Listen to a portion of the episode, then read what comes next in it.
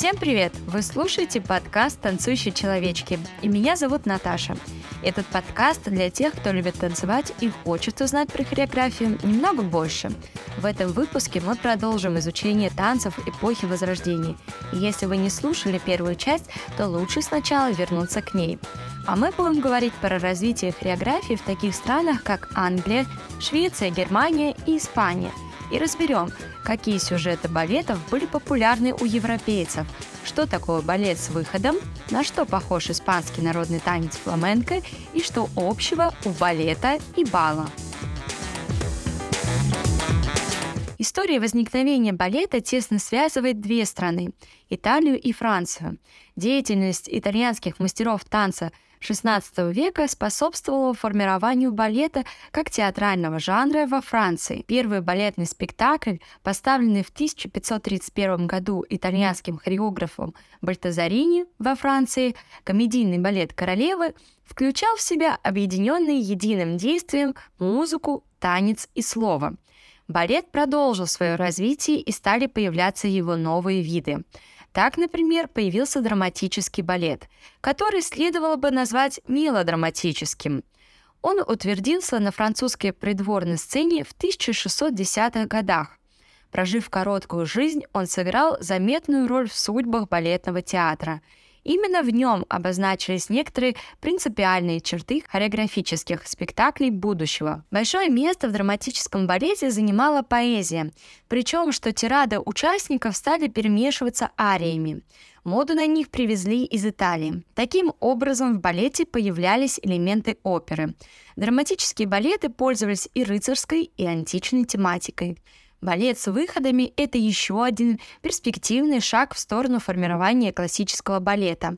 Выходом «энтрес» называлась одна или несколько кадрилей танцовщиков, которые выступали на сцену с тем, чтобы своими па-аттитюдами изобразить соответствующие действия.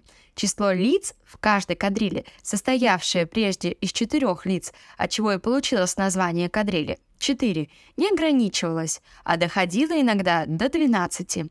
Каждая из кадрилей состояла из одинаково одетой группы артистов, исполнявших специально сочиненные движения и танцы. Однако этот вид балета явился последователем мелодраматического балета, но при этом не лучшей его копии. Он попытался дополнить появившиеся формы балетного спектакля, но, по мнению исследователя балетного искусства, растерял признаки поэтической действенности, найденные мелодраматическим балетом. Но если жизнь последнего была коротка, то первый продержался до конца XVII века. Балетному танцу надо было потихоньку отделяться от оперы, в которой он задержался благодаря ряду обстоятельств. Но эта задержка долгое время служила причиной для начала всякого рода реформ в балете. Дивертисментные формы сценического танца в опере, богатое музыкальное оформление спектаклей считались лучшими атрибутами сцены оперы, в то время как балетная музыка еще два столетия будет считаться несерьезной. Тем более, что ей никто и не занимался. Танцевальные костюмы давно требовали реформ, которые коснутся балета еще не скоро, и качество подготовки профессиональных танцмейстеров как в Италии, так и во Франции оставляли пока желать лучшего. По сути дела, балетный спектакль и тут, как в опере, оставался развернутым дивертисментом, ибо по-прежнему компоновался из смены развернутых эпизодов, выходов, на первый взгляд сохранивших форму отдельных сюжетно завершенных номеров. Балетмейстерам предстояло пройти еще огромный путь, полный промахов и роковых ошибок, которые всякий раз тормозили развитие балетного искусства. И любое новое направление в приемах композиции и средствах выражения делались с оглядкой на оперный опыт.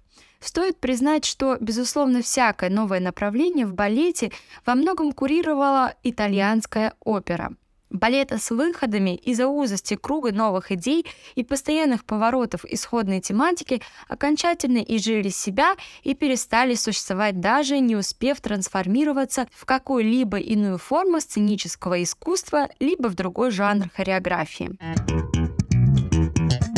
Следующей страной, которая стала подражать итальянским хореографам и балетам, стала Англия.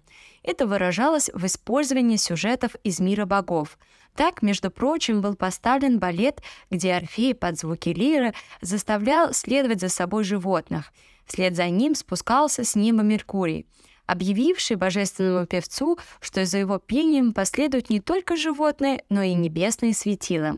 Небеса разверзлись, и глазам зрителей представился Юпитер, которого Меркурий упросил преобразить звезды в мужчин и женщин. Просьба была исполнена, и с неба сошли группы танцоров и танцовщиц, исполнивших целый балет. Насколько развита была в Англии любовь к хореографии, может служить доказательством небольшая балетная интермедия, поставленная при своем дворе королевой Елизаветой. Эта сценка вместо десерта после званого ужина была представлена дочерьми королевы. Они изображали евангельских дев со светильниками. У одних в руках были зажжены светочи, у других же не было ни масла, ни фитилей. На эту тему были составлены танцы, постановкой которой занималась сама королева. При дворе английского короля Карла II танцевали не меньше, чем во Франции. Король с особенным удовольствием принимал участие в танцах. Кроме того, при помощи выписанных из Франции художников в Лондоне устраивали особого рода празднества, как на улице для народа, так и во дворе для придворных – Особенным великолепием отличались празднества по случаю бракосочетания Фридриха, фальцграфа Рейнского с английской принцессой. Шведский двор в этом отношении также не отставал от других государств. По случаю свадьбы короля шведского в Стокгольме был дан балет, сюжет которого заключался в изображении благости разума и блаженства чувств. Солнце, как источник света, изображало зрение, Вак и Церере — вкус, Аполлон — слух посредством поэзии и музыки, Помона и Флора — обоняние при помощи фруктов и цветов, Венера — с амурами, осязание. Кроме этих пяти чувств были введены чуть ли не все боги, сошедшие с Олимпа. Все они, одеты в соответствующие им костюмы, танцевали в рознь и, наконец, совместно сливались в одну общую группу, посредине которой первенствовали слава, фортуна, победа и мир. В Германии же первые следы появления танцев на публичной сцене относятся к концу XVI века. В одной Нюрнбергской хронике значится, что в Кассель прибыли английские комедианты, которые под любезную музыку исполнили неизвестные немцам комедии и трагедии. Между прочим, были исполнены и танцы, состоявшие в оригинальных прыжках взад и вперед, верчении в резких поворотах, доставлявших зрителям большое удовольствие. Очевидно, что примитивные хореографические упражнения публике нравились, и комедианты собрали изрядное количество денег. Германские дворы того времени не отличались особой изобретательностью. В эту эпоху они подражали французам и итальянцам.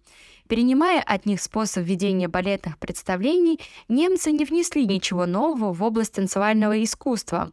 Несмотря на то, что любовь к танцам, как при разных мелких германских дворах, так и в народе, была развита в значительной степени. Герцог Георг I и Георг II чуть ли не целый век царствовали в Саксонии, отличаясь любовью к искусствам и разного рода публичным зрелищам. Ими даже было построено особое здание для театральных представлений. Тут была дана музыкальная опера-балет под названием «Влияние семи планет». Попробую дать вам описание данного балета. Первым, что видели зрители, была сцена с руинами храма Венеры. Из облаков появлялся Купидон. Он пел пролог, объясняя, что ему все подвластно, и что он сошел на Землю, чтобы воспеть семь планет, ярко сияющих над королевским домом Саксонии. Затем была представлена каждая из семи планет – Сатурн, Юпитер, Марс, Солнце, Венера, Меркурий и Луна. Да-да, именно в таком порядке, в котором я их назвала. После представления главных героев планет исполнялись хореографические интерес или выходы. Это были маленькие сценки с различными историями. Например, турниры пеших рыцарей, четыре времени года или нимфы и две пастушки и другие. Характерная особенность немецких оперов-балетов заключается в том, что в своих программах они постоянно мудрствовали, стараясь применить мифологические фигуры к самым обыденным, повседневным явлениям в их общественной жизни. Оттого балеты их выходили до крайности громоздкими и лишенными поэтического элемента – в балетное представление немцы вкладывали грузную рассудочность, облекая ее в такие образы, которые, казалось бы, совсем не должны иметь места в хореографических произведениях. Балет «Семь планет» построен по одинаковому для всех шаблону, Потому наглядно в картинах, ознакомивших с ним, можно составить себе представление и о других балетах этой эпохи, где бы они ни были поставлены в Германии. Эти зрелища были сколком с итальянских произведений подобного рода. В области хореографии они прошли бесследно и не внесли ни одной оригинальной черты, которая могла бы сыграть какую-нибудь роль в деле развития искусства. Из приведенных мной кратких описаний сюжетов в некоторых балетах, представленных в разных государствах, нетрудно усмотреть, что для фантазии сочинителей представлялось обширное поле. Они пользовались историей и фабулой, причем видное место отводилось аллегории, приуроченной к какому-либо празднику или к лицам, в честь которых устраивались эти праздники. На сцену вводились исторические лица, перемешанные с божествами Олимпа и с аллегорическими живыми фигурами. В этих поэтических произведениях, преимущественно направленных к восхвалению доблестей, изображались и ночь, и день, любовь, честь, слава, пороки и добродетели, стихии, времена года, нимфы и прочее. Все явления природы, олицетворенные артистами, находили себе место в этом итальянском детище, нашедшем себе пристанище при всех европейских дворах. Но была еще одна страна, в которой танцы эпохи Возрождения не связаны с балетами. Это Испания. В Испании как раз в канун Возрождения завершилась освободительная борьба против захватчиков, завершилось и национальное объединение страны.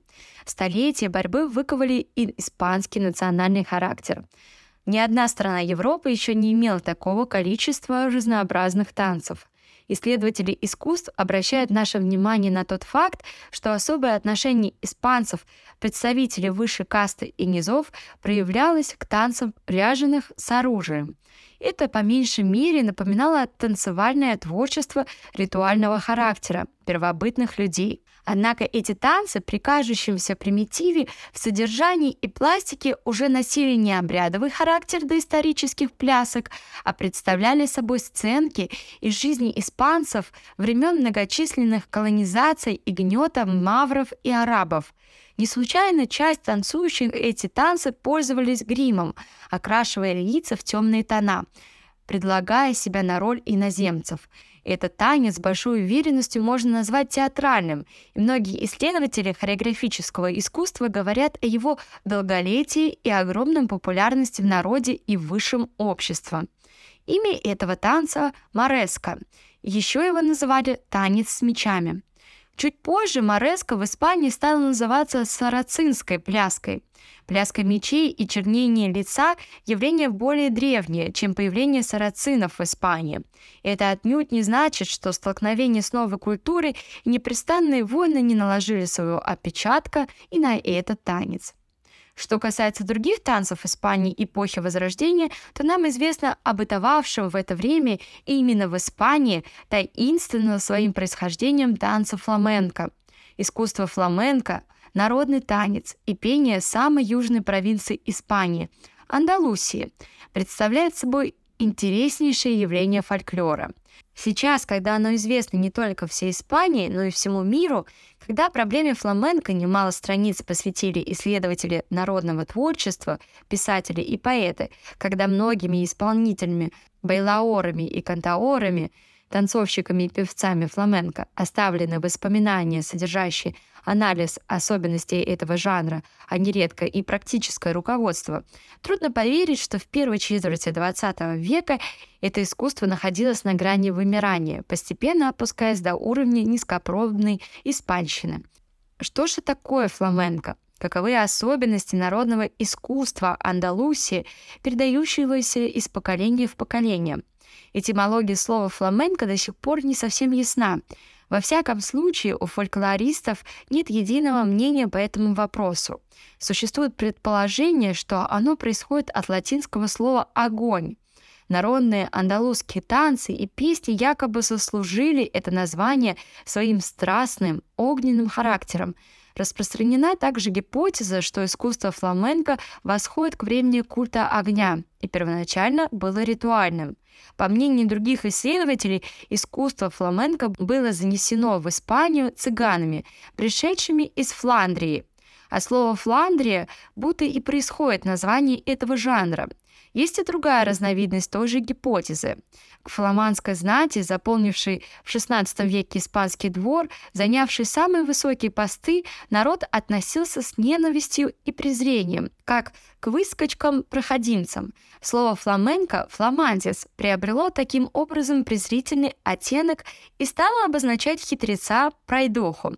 Цыган, согласно этому предположению, никакого отношения к Фландрии не имевших, в народе тоже стали называть фламенко, именно в значении бродяги, обманщики. Некоторые исследователи возводят это слово к названию птицы фламинго, по-испански фламенко. Повод для такого предположения дают костюмы танцоров, подчеркивающие стройность фигуры, а также причудливость движений этой экзотической птицы. Как бы там ни было, точная этимология слова фламенко до сих пор не выяснена, и все гипотезы весьма спорны. Слово фламенко и хитана цыганской в Андалусии синонимы. Разные исследователи отмечали следы различных влияний в народном танце Андалусии – в основном восточных, арабских, еврейских и индийских. Однако это именно влияние, а не заимствование. Искусство фламенко, вбирая в себя черты искусства в разные времена, обитавших на Иберийском полуострове, ассимилировавшихся с местным населением, не теряло своей самобытной основы. Байлаор – танцор фламенко независимо от мира, и эта независимость еще больше подчеркивается тем, что он может танцевать один. Одиночный народный танец вообще явление уникальное, ведь танец возник некогда как коллективное действие. Сила, вызвавшая его в жизни, война, религия, любовь, были связаны с коллективом, с людьми. Танце фламенко эти силы слиты воедино. В нем чувствуется и воинственность, отсвет древних ритуалов, и любовная страсть. Однако все это танцор несет в себе самом, без противника, с которым предстоит сразиться, без возлюбленной, к которой обращена его любовь, способен выразить свои чувства исполнитель фламенко. Относительно танца фламенко можно сказать, что Байлаор соревнуется только сам собой. Отсюда удивительная выразительность и страстность танца, не подражая природе, ничего не беря от восточной пантомимы. Танец фламенко преисполнен скорби, страсти и мужества. При всех европейских дворах, начиная с эпохи Возрождения, танцы на балах и танцы в придворных интермедиях и балетах были родными братьями. Балы с танцами имели много общего с придворными спектаклями-балетами, потому что танцоры из общества изощрялись в салонах, как будто они были на публичной сцене. Танцуя в присутствии избранного общества, кавалеры, желая блеснуть изяществом своих манер, больше всего опасались казаться смешными, исполняя павану, гальярду, вольту и другие танцы того времени. Чтобы заслужить звание красивого танцора, исполнитель должен был обладать плавностью в движениях, изяществом манер, легкостью и грациозностью каждого па. Перечисленным качествам нельзя было научиться словами. Никакие печатные учебники тут также помочь не могли, потому что грации и изящество, составляя прирожденное качество, могли быть развиты только посредством обучения хорошими знатоками этого дела. Кроме того, ритмичность движений приобреталась развиваемым в школе музыкальным слухом, служившим немалым подспорьем для приобретения красоты в наклонах и изгибах всего корпуса.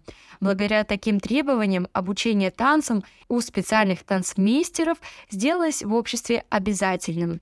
Хореография от этого была в большом выигрыше. Невольно и незаметно она совершенствовалась в смысле техники. Из учебников видно, что учителя танцев изощрялись в измышлении новых танцевальных форм. Которые они приурочивали к сочиняемым ими новым танцам с крайне цветистыми названиями. Что же касается балетных танцев, исполняемых на придворных балетах с диалогами и пением, то немало отличались от своих первообразов – салонных танцев. Их исполняли преимущество одним медленным темпом и с соблюдением самых сдержанных движений даже под веселую музыку. И на этом у меня все. С вами была Наташа и подкаст «Танцующие человечки». Подписывайтесь на мой подкаст, чтобы не пропустить новые выпуски. Ставьте звездочки, если вам нравится изучать танец вместе со мной. И пишите комментарии. Всем пока! thank you